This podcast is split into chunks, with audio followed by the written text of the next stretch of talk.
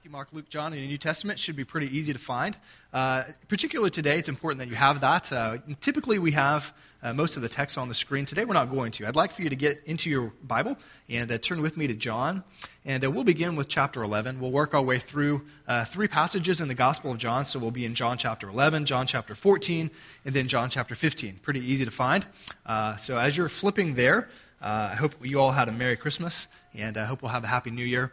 And uh, glad that you're here this morning. We are wrapping up our uh, Christmas time series called Baby Names. We've been exploring uh, names of Jesus, both in the Old and the New Testament. And uh, last week we began to look at the names of Jesus in the Gospel of John. And uh, we saw the first four names of uh, Jesus in the Gospel of John and they were found in what we call the I am statements. I am the bread of life. I am the way and the truth and the life. And so today we're going to wrap it up uh, by taking a look at our final three. I trust you're there in John chapter 11. Uh, so let's pray and we'll dive right in. So let's pray together one more time. Father, we thank you for the day. We thank you that we can sit under your word. Uh, Jesus, in particular, we're very grateful that we can look at these wonderful statements as you declare to us who you are and who you want to be for us. Thank you that you have uh, declared to us uh, that you are the light of the world, that you illuminate our spiritual darkness, and that you draw us to you uh, to give us light and to give us life. Thank you that you are the bread of life, that you and you alone satisfy the deep spiritual urges of our hearts. Uh, we need satisfaction, and it's found in you and you alone. So thank you for that. Jesus, thank you that you have revealed to us that you are uh, so many things. And today, in particular, we find out that you are the resurrection and the life, that you are the way and the truth and the life, and that you are the true vine. And you have given us so many blessings for those of us who have come to believe that you are uh, the Christ, the Son of God, uh, the Savior of the world, and our Lord. And so, would you continue to teach us about who you are and about how you want us to live in response to who you are? We pray it in your name, the name above every name, the name of Jesus. And all of God's people said, Amen. I would like to begin with a story. Uh, this past week, uh, I celebrated Christmas time with my wife's family.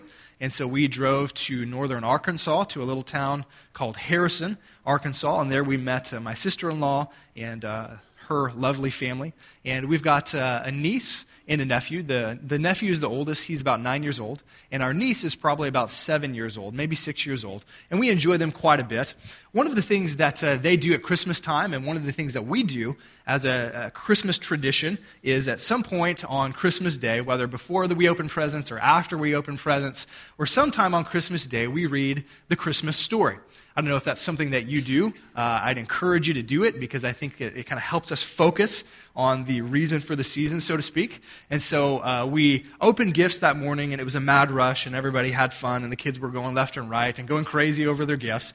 And uh, my brother in law and sister in law had to leave to visit their other family. So we didn't get to read the Christmas story until that evening. And so they came back from their family's house, and uh, my sister in law her name is Shauna. She said, Okay, kids, we, we really need to, to read the Christmas story. So let's gather in the living room, everybody, all the kids and all the adults. Let's gather in the living room and let's read the, the Christmas story. And my wife, being uh, the creative one that she is, she said, Hey, kids, why don't we act out the Christmas story? That would be fun. And my niece, whose name is Liani, uh, she said, Yeah, that would be fun. Let's act out the Christmas story. I- I'll be Mary. And her brother, whose name is Garrett, then piped in immediately and said, Oh, great. I'll be Santa Claus. to which my, uh, my aunt, uh, uh my sister in law, uh, Aunt Shauna, said, Well, th- that's not the Christmas story we're talking about.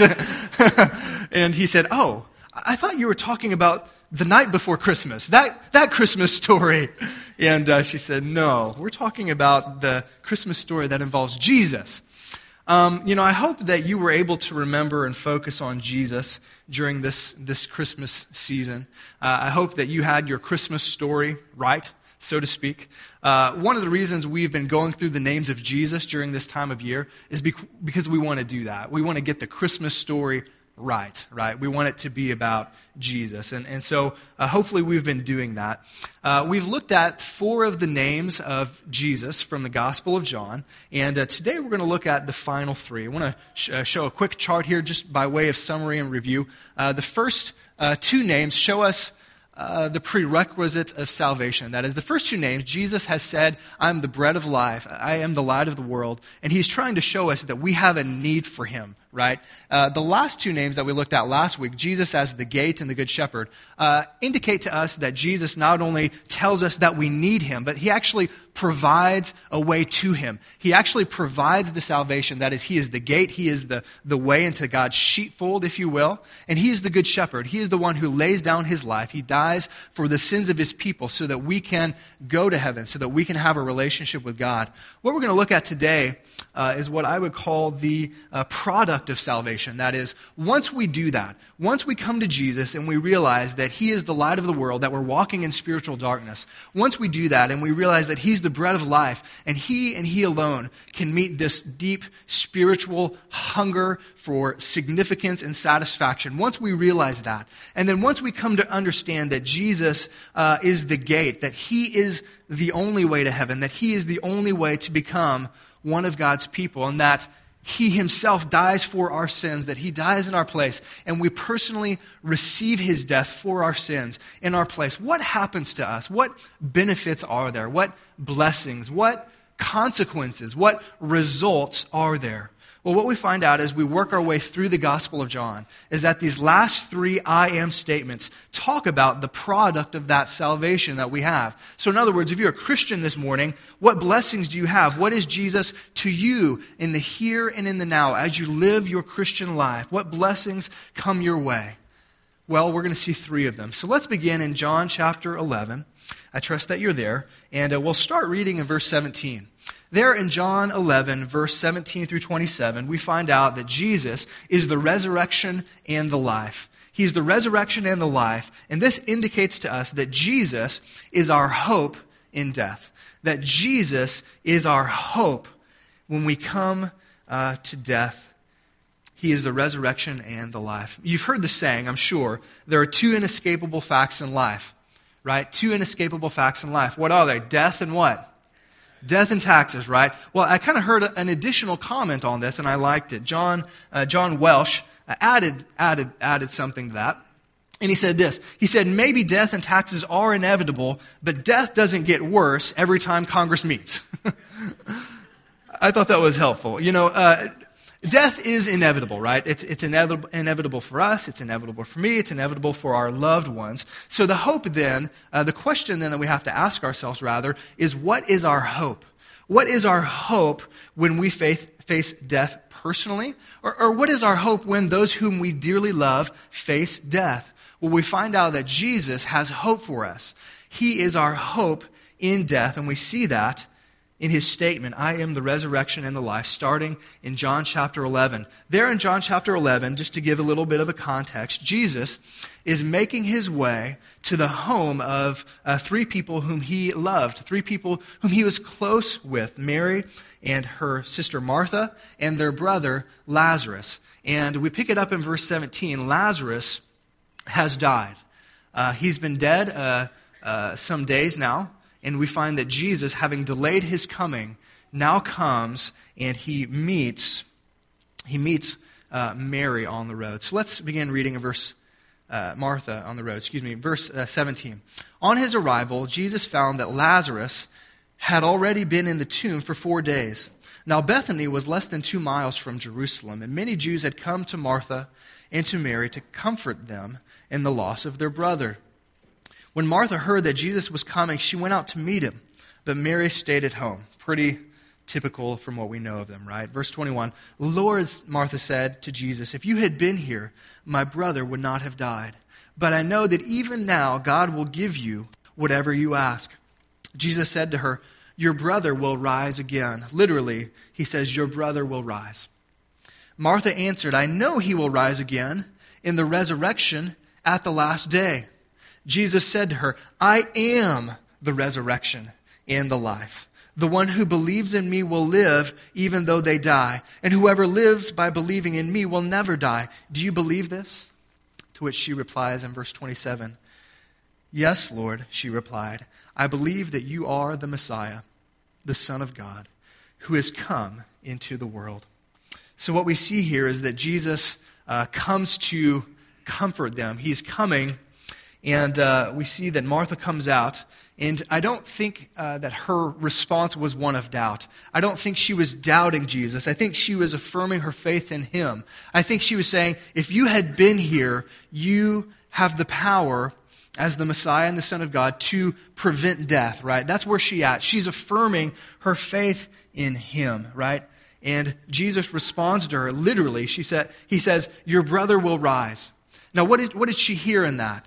She heard an affirmation of the resurrection on the last day, and you see that in her response in verse 24. Martha answered, I know he will rise again in the resurrection on the last day. And I think certainly Jesus was referring to that. Uh, Lazarus, in the resurrection, at the end of time would be resurrected. But he meant something more than that because he said literally, Your brother will rise. Not only then, but I have the power within me to bring about a resurrection from the dead. He wants to, to point her away from that end time and towards himself as the one who has the power over death. He points her to himself as her hope in the midst of death. And that paradoxical statement that we see in verse 25 he said, I am the resurrection and the life. The one who believes in me will live even though they die, and whoever lives by believing in me will never die. That paradoxical statement of Jesus simply means that death is not the final word for believers.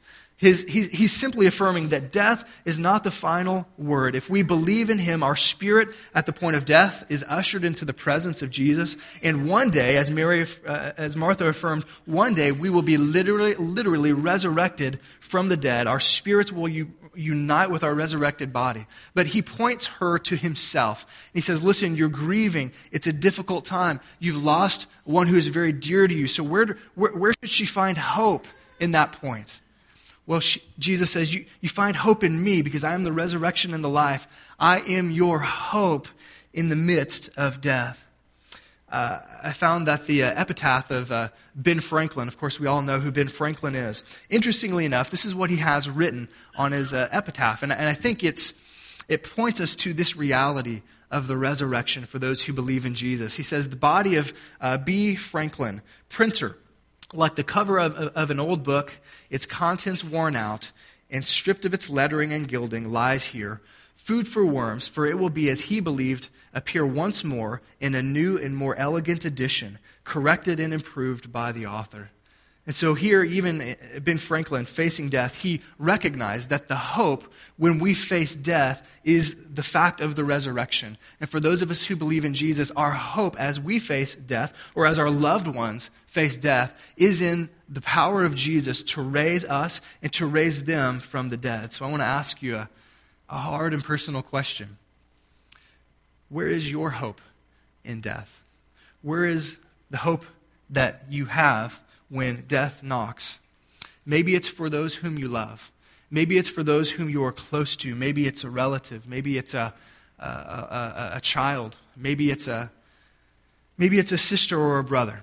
Maybe it's a, a mother or a father. And they are at death's door. Where, where is the hope in that? Where is the hope when maybe it's you? Maybe you find yourself aging. Maybe you find yourself increasingly ill, increasingly sick, and you know that your time has come. In those moments, where is the hope? What Jesus says is, I am the resurrection and the life. I alone can provide hope in death because death is not permanent for those who believe in Jesus. There will be a resurrection. There will be a new physical body that will be perfect, that will be sinless, that will be without temptation, and that will love God for all eternity without death and pain and sorrow. Church, Jesus wants us to know that we can have hope in death, whether it's our own or those of our loved ones. And that is a wonderful blessing for those of us who are in Christ, for those of us who love Jesus, for those of us who, who know Him. We can have hope even in the most dire and difficult of circumstances. So in chapter 11, he, he says, I'm the resurrection and the life. You can have hope in death. And if you move forward just a few chapters to John chapter 14, we find out that not only can we have hope in death, but we can have the certainty of heaven. So let's move ahead now to John chapter 14. In John chapter 14, there we find out that Jesus is the way, He is the truth, and He is the life. And in that, I am. He wants us to know not only can we have hope in death, but we can have certainty of heaven because He is the way to heaven. So I trust you're there, John chapter 14. We're going to read verses 1 through 6 in that little, wonderful little passage. Uh, oftentimes, I, I think when we think about these matters, when we think about death, when we think about heaven, I think uh, they can be kind of weighty matters. But I think oftentimes when we ask children what they perceive about it, what their ideas about heaven and about death are, it can kind of lighten the mood and, and be at least a little bit interesting. And so there were uh, several children that were asked about the idea of heaven. And uh, this is what they said. Aaron, age eight, said this. He said, The hospital is the place where people go on their way to heaven. Raymond, chapter uh, age 10, says this A good doctor can help you so you won't die. A bad doctor sends you to heaven. Marcia, age 9, says this When you die, you don't have to do homework in heaven unless your teacher is there too, which we hope that the teachers are. uh, and uh, wrapping it up, this is my favorite. Kevin, age 10, uh, he says this. He says, I'm not afraid to die because I'm a Boy Scout. So, how can we be certain of heaven? How can we have the certainty of heaven? Is it knowing that we're a Boy Scout? Is that what it is that gives us certainty of heaven? Well, I think here in John chapter 14, Jesus tells us how we can be certain of heaven, and it's because he is the way and the truth and the life. There in that chapter, Jesus, to give a bit of context, he's comforting his disciples. This is in the section in John known as the Upper Room Discourse, and it's about three or four chapters long. And Jesus is having this significant and weighty conversation there uh, in the upper room on the night of his betrayal, on the evening before he is put to death. And he is having serious conversation with his uh, then 11 disciples. Judas has left uh, the building, and Jesus is telling them things that are disturbing them. They don't understand what he's talking about. He's been talking about going away. He's telling them that I have to go away, and, and, where I'm going to go, you can't follow me. Now, just think about that. What have they been doing for the past three years? They've been following him, right? Everywhere he goes, every city that he's going to, they're doing the things that he's doing. They've been with him, and now he's telling them, listen, I'm going away, and you can't go with me. That's, that's really disturbing to them. It's, it's a confusing time here in John chapter 14. So he's comforting them and he's telling them in a way where he's going. And let's read the words then in John 14, verses 1 through 6. Do not let your hearts be troubled. You believe in God, believe also in me. My Father's house has many rooms. If that were not so, would I, ha- would I have told you that I'm going there to prepare a place for you? And if I go and prepare a place for you, I will come back and take you to be with me, so that you also may be where I am. You know the way to the place where I'm going. So what is he saying here? He's saying, don't, don't be, don't be afraid. Don't be troubled. You believe in God, believe also in me. And he, he speaks of his father's house. He speaks of his father's house. Now, what does that mean? They apparently don't understand this location, but he's speaking of heaven. He's saying, I'm going to my father's house, and I'm going to, to prepare a place for you. And if, if, if, I weren't, I wouldn't have told you, right? So he's saying, I'm going away, I'm going to heaven, although they don't quite get it, and I'm going to prepare a place for you there. And if I prepare a place for you there, then I'm going to come back and I'm going to take you to be with me. So he's saying, I'm leaving now. You can't go with me now, but later, you can, right? He's, he's comforting them. And then in verse 4, he says, You know the way to the place where I'm going. So put yourself in the shoes of, of those disciples. What would you say if you didn't know what he was talking about? What is, wh- where is the Father's house? Where is he going? Is it in this city? Is it in Jerusalem? Is it in Samaria in the north? Is it, is it down south? Where is he going? He says, You know the way to the place where I'm going. Verse 5 Thomas said to him, Lord, we don't know where you are going, so how can we know the way? So what is he saying? He's like, You're saying you're going somewhere, and you're saying we know the way, but I don't know where you're going, therefore we don't know the way, right? So it would be like me saying, Hey, meet me at the restaurant this afternoon. What would you say? Which restaurant, right? And I'd say, Well, you know the way. You know the way, right? And you're like, we don't know the way because we don't know where you're going, right? That's, that's kind of the conversation that's going on here. Jesus is saying, I'm going to heaven and you know the way. You know the path. And, and I love Thomas here, right? He's just forthright. He's like, we don't know where you're going, right? If we don't know the destination, how can we know the path to get to the destination, right? We don't know. To which Jesus responds, and I love it. Lord, we don't know where you're going. So how can we know the way? Verse 6, Jesus answered, I am the what? I am the way, right? I am the way and the truth and the life. And no one comes to the Father. No one comes to the Father except by me. I love it. He says, listen, you don't need you don't need MapQuest, right? You don't need a GPS. You don't need a, the old fashioned map that you fold up and put in your car. If you want to know the way to heaven, then it's not about a path or a direction. It's about what? It's about a person, right? It's about knowing a person. It's about knowing the person who is going back to heaven, who came down from heaven, and after his death and resurrection for our sins, was going back to heaven. And if you want to be with him there, it's not about the way, it's about the person. He says, Listen, I am the way. If you want to go to heaven, you don't need a map. You need, you need me, right? You need to know me. And Jesus is affirming to his disciples here, and you do. You know me, right? You know me personally. So I want to ask you a question Do you know the way? Do you know the way to heaven? Do you know for, for, for certain, with assurance, that, that you'll be there? Do you know how to get there? If you know Jesus personally, then you do. I'm reminded of, uh, of an experience many years past. Many of you, if you, know, if, you know, if you know me pretty well, you know that I'm kind of directionally challenged. And so you know that uh, I get turned around pretty easily and I get confused. And uh, I, when I was in college, I would, and of course, I went to, I went to a pretty big school, big campus. And I remember my, my freshman year going to my first class, and I, I walked to the building a particular way, and I went in a particular door, and I went out the other door, and I went out the other side of the building, and I was utterly lost. I was like, where am I? You know, that's just kind of how I am. I get lost, and so I like GPS.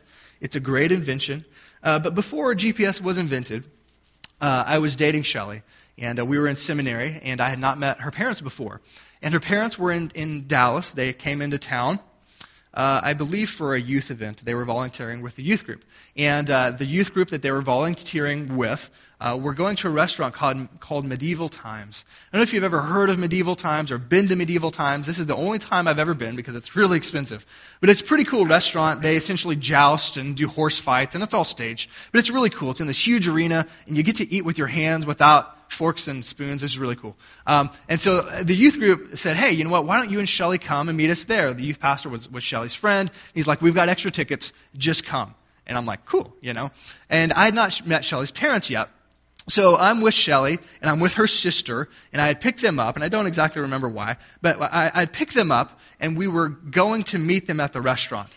And uh, I remember driving and, and saying, oh, yeah. So I'm a little nervous, right? I'm going to meet the parents for the first time, a little, a little anxious, right? I want to put on a good face.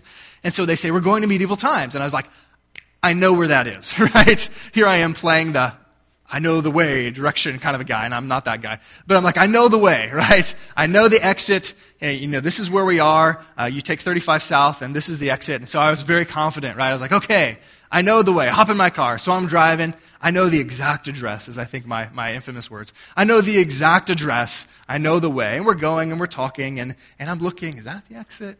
I don't know. I, you know, and I get, I get lost. And long story short, we get lost. I take the wrong exit. We end up in downtown Dallas, which is kind of confusing because it's one way streets. And if you've ever been on a city where it's one way streets, it's hard to kind of get back to where you're going. So about an hour later, we find where we're going. And uh, I'm pretty nervous at that point, and I meet the parents, and it's all good. We got married. Life is good. But, um, but I, I, think I live in infamy, infamy now for saying, I know the exact address. I know the way. And we're an hour late to meet the parents, right? I was so sure, and I was. I wasn't just playing. I thought I knew the way. I thought I knew the exit. I thought I knew the direction, right? But I didn't. I, I missed it. I, I was so sure, but I missed it. And my fear for, for those of us who come here week to week, my fear for those of us in our community is that, is that we're like that. We think we know the way. We think we know the exact address. We think we know the way to heaven. But but we really don't. We think that it's through our morality, through our good deeds. We think it's because we go to church every Sunday. We think it's because we're involved. We think it's because we're, we're good people. We're better than the average Joe. We're just a, we're good people, and we think we know the way. We think we're going to be there. But we don't, because we don't have a personal relationship with Jesus Christ. That is the way. Jesus says, I am the way. It's not, it's not about any of that. It's about knowing me personally. So I want to ask do you know the way? Do you know Jesus personally? If you don't, we're going to we're going to pray and we'll give you an opportunity to do that. So, thus far, we've seen that Jesus is the resurrection and the life. He is our hope in death. We've seen that Jesus is the way and the truth and the life. He is our certainty of heaven. But finally, Jesus is the true vine. So, turn with me just one chapter to John chapter 15. So, if you move ahead just one chapter to John chapter 15, we're going to take a look at verses 1 through 6 there as well. There in John chapter 15, we move away from the, from the conversation about death and about heaven, and Jesus gives us a very practical image for the here and now as we live our life as Christian people, wanting to follow God, wanting to, to, to obey God, wanting to know Jesus, wanting to become new people. What does Jesus offer us? Well, there he says, I am the true vine. That is, He is our power to produce. He is the power to produce goodness and life change and spiritual fruit and holiness and obedience, that He is the power to produce. So, in this final I am, Jesus introduces uh, an image that uh, I'm not all that familiar with, and, and maybe you are. Uh, I'm not all that familiar with it, but he, he uses an image of the grapevine. So maybe there on your in, your, in your farms or on your homes, maybe you have grapes. I don't have any experience with grapes other than buying them, buying them in the grocery store, okay? So if you were to ask me where grapes come from, I would say, well, they come from the grocery store. That's where I get them, right? I don't know, I don't know much about where they come from, but he uses this image of the grapevine. And he uses the image of a grapevine in its shoots, the shoots that stem from that grapevine to show us that our power to produce anything good, to produce spiritual fruit in our lives, comes from our relationship with Him. It comes from knowing Him. So let's read that image in John chapter 15, verses 1 through 6. Jesus says, I am the true vine, and my Father is the gardener. So he's introducing this image. I am the true vine. So notice the image. He is the vine, and who's the gardener? The vine keeper, if you will. Who is it? It's God the Father, right? So the, the Father is the gardener. Verse 2. He, referring to the, the Father, he cuts off every branch in me that bears no fruit. While every branch that does bear fruit, he what? He prunes, right? He prunes it for what purpose? So that it will be even more fruitful. Verse 3 You, speaking to the eleven, you are already clean because of the word, because of the word I've spoken to you. Remain in me. Your translation may say abide. Remain in me as I also remain in you. Now, notice this no branch can bear fruit by itself, it must remain in the vine. Neither can you bear fruit unless you remain in me. Verse 5 I am the vine. I'm the vine, you are the branches.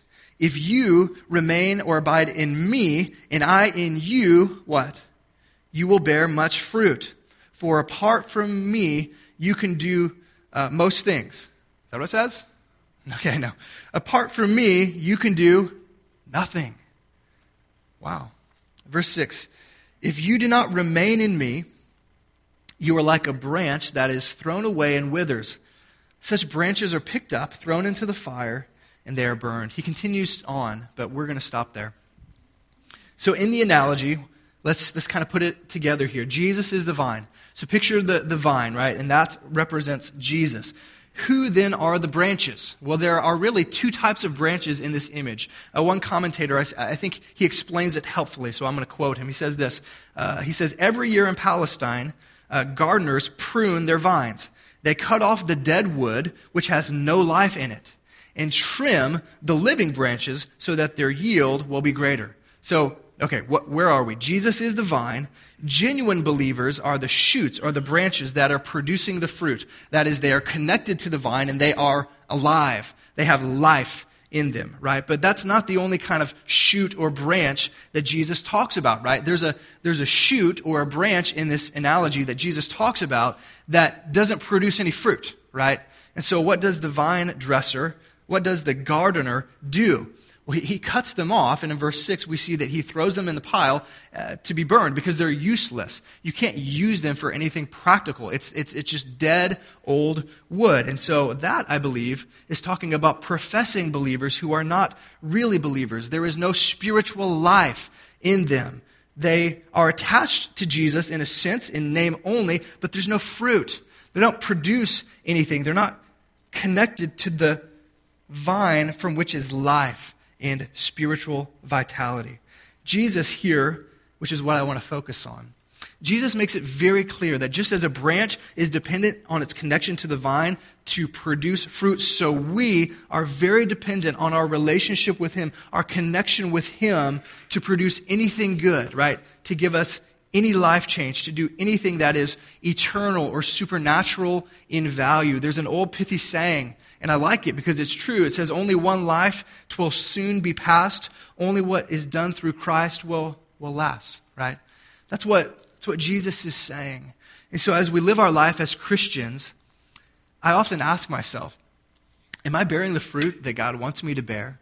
I look at my character. I look at how I respond to difficult times. I look at how I respond to people. And, and, I, and from time to time, I think it's helpful to say, am I, am I producing the kind of fruit that God wants me to? And, and if not, I, I believe I'm a, I'm a genuine believer and I'm, I'm connected to the vine, then what does this passage say that God might do? He might prune us. Now, I don't know about you. I've never been pruned before, but I would imagine it's rather unpleasant, right? It might, it hurts a little bit, right? Um, here, Jesus is saying, listen, if, if you're a genuine believer, God may, may do something that might be a little painful in your life because he wants you to produce more fruit. He wants to build character through you. And Jesus says, those who don't are, are not real. Now, notice exactly what has happened before this. Judas has left them, right? Judas has left them. He was not clean. Jesus uses the image here. He says, You guys are clean. But before, he had said Judas was not clean. These are genuine Christians that he's talking to. He's saying, Abide in me, abide in my relationship with you, and you'll bear fruit. So I want to ask you a question How does life change happen for the Christian? How do we grow in our faith? I mean, how do we produce the kind of character that, that God wants in us? I think oftentimes we default, and, and rightly so to some degree, but we default to methods and mechanisms, right? So, uh, for instance, I, personally, I would like to be a lot more patient with my kids. There we go. I would like to be more patient. I find myself being impatient. And I'm like, God, that's not what I, I don't want to be that. I want to be patient with them, right? I want to respond better to them. This, and I, and I need you to do that. So, so how, how do we do that? Should I just pull up my britches and do it better next time, right? Should I just try a little harder? Should I just kind of grit my teeth and say, oh, next time, next time, I'm going to get it right? Does that work? Let me ask you, does that work for you? And the answer is what? No, it doesn't work, right? If we just try harder, right? And Jesus says, listen, you can't do anything apart from me. So how do we, how do we grow? There are mechanisms, there are methods. We study our Bible, we, we pray, right? We're involved in the, in the life of the community. We serve, we give, we fast, right? There are things that we can do to, to draw near to Jesus. But, but hear this the key to bearing fruit is not in the doing, but in the pursuing. The key to bearing fruit as a Christian is not in the doing, but in the pursuing of Christ. And as we pursue Christ, we use all sorts of avenues, right? But the avenues are not the end all be all, right? We don't read our Bible just to read our Bible. We read our Bible because we want to remain connected to the vine, right? And so the more we pursue Jesus in a real, true love relationship through myriads of avenues, then we produce character so that the next time my kid does something and I'm, I'm, I naturally would be like, right? Instead of being, I, I find myself patient because I'm pursuing Jesus and he's growing and developing character in me. So Jesus is the true vine. He is our power to produce. And so uh, we're going to close our service by singing a song. And so here in a few minutes, uh, me, minutes, me and the worship team, we're going to get up and we're going to sing uh, the song by Matt Maher. We've just heard it, Lord, I Need You. Hopefully you have it in your head. But in doing so, I hope that we confess our desperate need for Jesus. We need Jesus to be the bread of life. We need him to show us our lasting need for satisfaction. We need for him to be the light of the world, to illuminate us so we repent from sin and self and rebellion and we turn to him. We need for him to be the gate so that we can get in, into the sheepfold and to be the people of God. We need him to be our good shepherd, to lead us and to love us and to know us and to die for us so that we can become part of the church, the people of God. We need Jesus to be our, the resurrection and the life so that when we face death or our loved ones do, we can have hope. We need Jesus to be the way and the truth and the life so that we can be certain that we will be with him in heaven. And we need Jesus to be the true vine. We need him to be the power to produce spiritual fruit and life change. So I'm going to ask Dan, one of our elders, to come. He's going to pray for us, and then we're going to sing this song as a confession of our deep need for God, in particular as we face the new year. How do you do? How do you become the person God wants you to be? We abide in Christ, and we need him so much. Dan, let's pray.